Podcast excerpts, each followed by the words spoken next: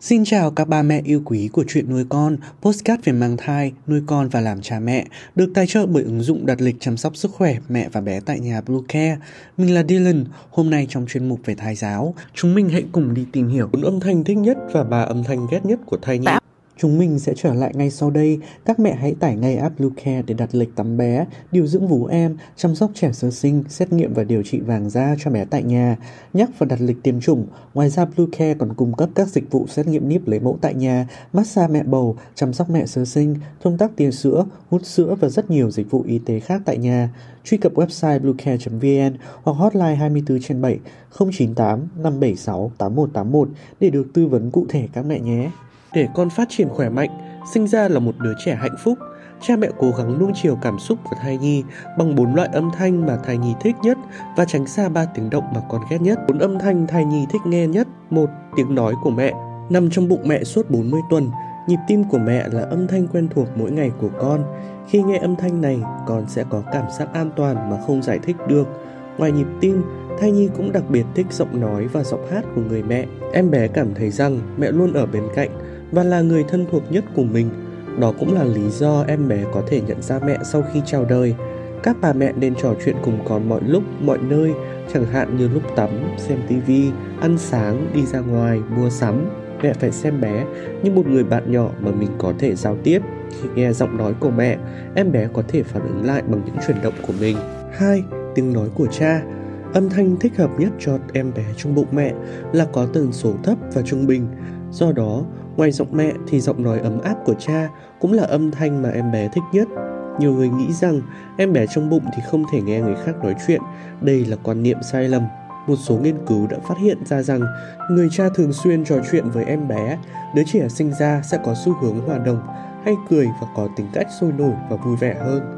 Người bố thường xuyên trò chuyện, tương tác với em bé trong bụng mỗi ngày không chỉ tăng cường sự gắn kết giữa cha và con mà còn làm cho em bé quen với giọng của cha, có lợi cho sự phát triển trí não của em bé và sự ổn định cảm xúc của em bé sau khi chào đời. 3. Âm thanh êm dịu Kết quả nghiên cứu của nước ngoài cho thấy người mẹ hát hoặc cho em bé nghe nhạc tương đương với một loại miễn dịch trước khi sinh có thể để lại một dấu ấn quan trọng đối với em bé các mẹ bầu có thể nghe hoặc cho em bé nghe một số bài hát có tiết tấu nhẹ nhàng, tốt nhất là bài hát không lời. Khi nghe nhạc, các bà mẹ phải để cho cơ thể mình thật thư giãn, tránh phiền muộn, chọn tư thế thoải mái nhất như nằm trên giường hoặc ngồi trên ghế, đặt tay lên bụng và im lặng lắng nghe. Những ca khúc được chọn phải nhẹ nhàng, dịu êm. Tốt nhất nên chọn những bài hát có giai điệu tương tự như nhịp tim của mẹ, vì đây là âm thanh mà em bé thích nghe nhất. 4. Âm thanh của thiên nhiên Âm thanh của thiên nhiên bao gồm tiếng ếch, tiếng ong vo ve, tiếng chim và tiếng nước chảy. Chúng mang đến cảm giác yên tĩnh và thư thái. Em bé sẽ được thư giãn khi nghe thấy âm thanh như thế. Vì vậy, bà bầu nên ra ngoài hít thở không khí trong lành nhiều hơn để em bé có thể được nghe những âm thanh của thiên nhiên. Ba loại tiếng động thai nhi ghét nhất. Trong suốt thai kỳ, nếu ba loại tiếng động này xuất hiện, mẹ cảm nhận có một sự phản kháng mạnh mẽ của em bé. Đó là một tín hiệu mà con muốn gửi đến mẹ vì nó có thể ảnh hưởng đến sự phát triển của em bé trong thời gian dài. Một tiếng ồn, tiếng pháo, tiếng trống, tiếng còi xe là những âm thanh mà em bé ghét nhất.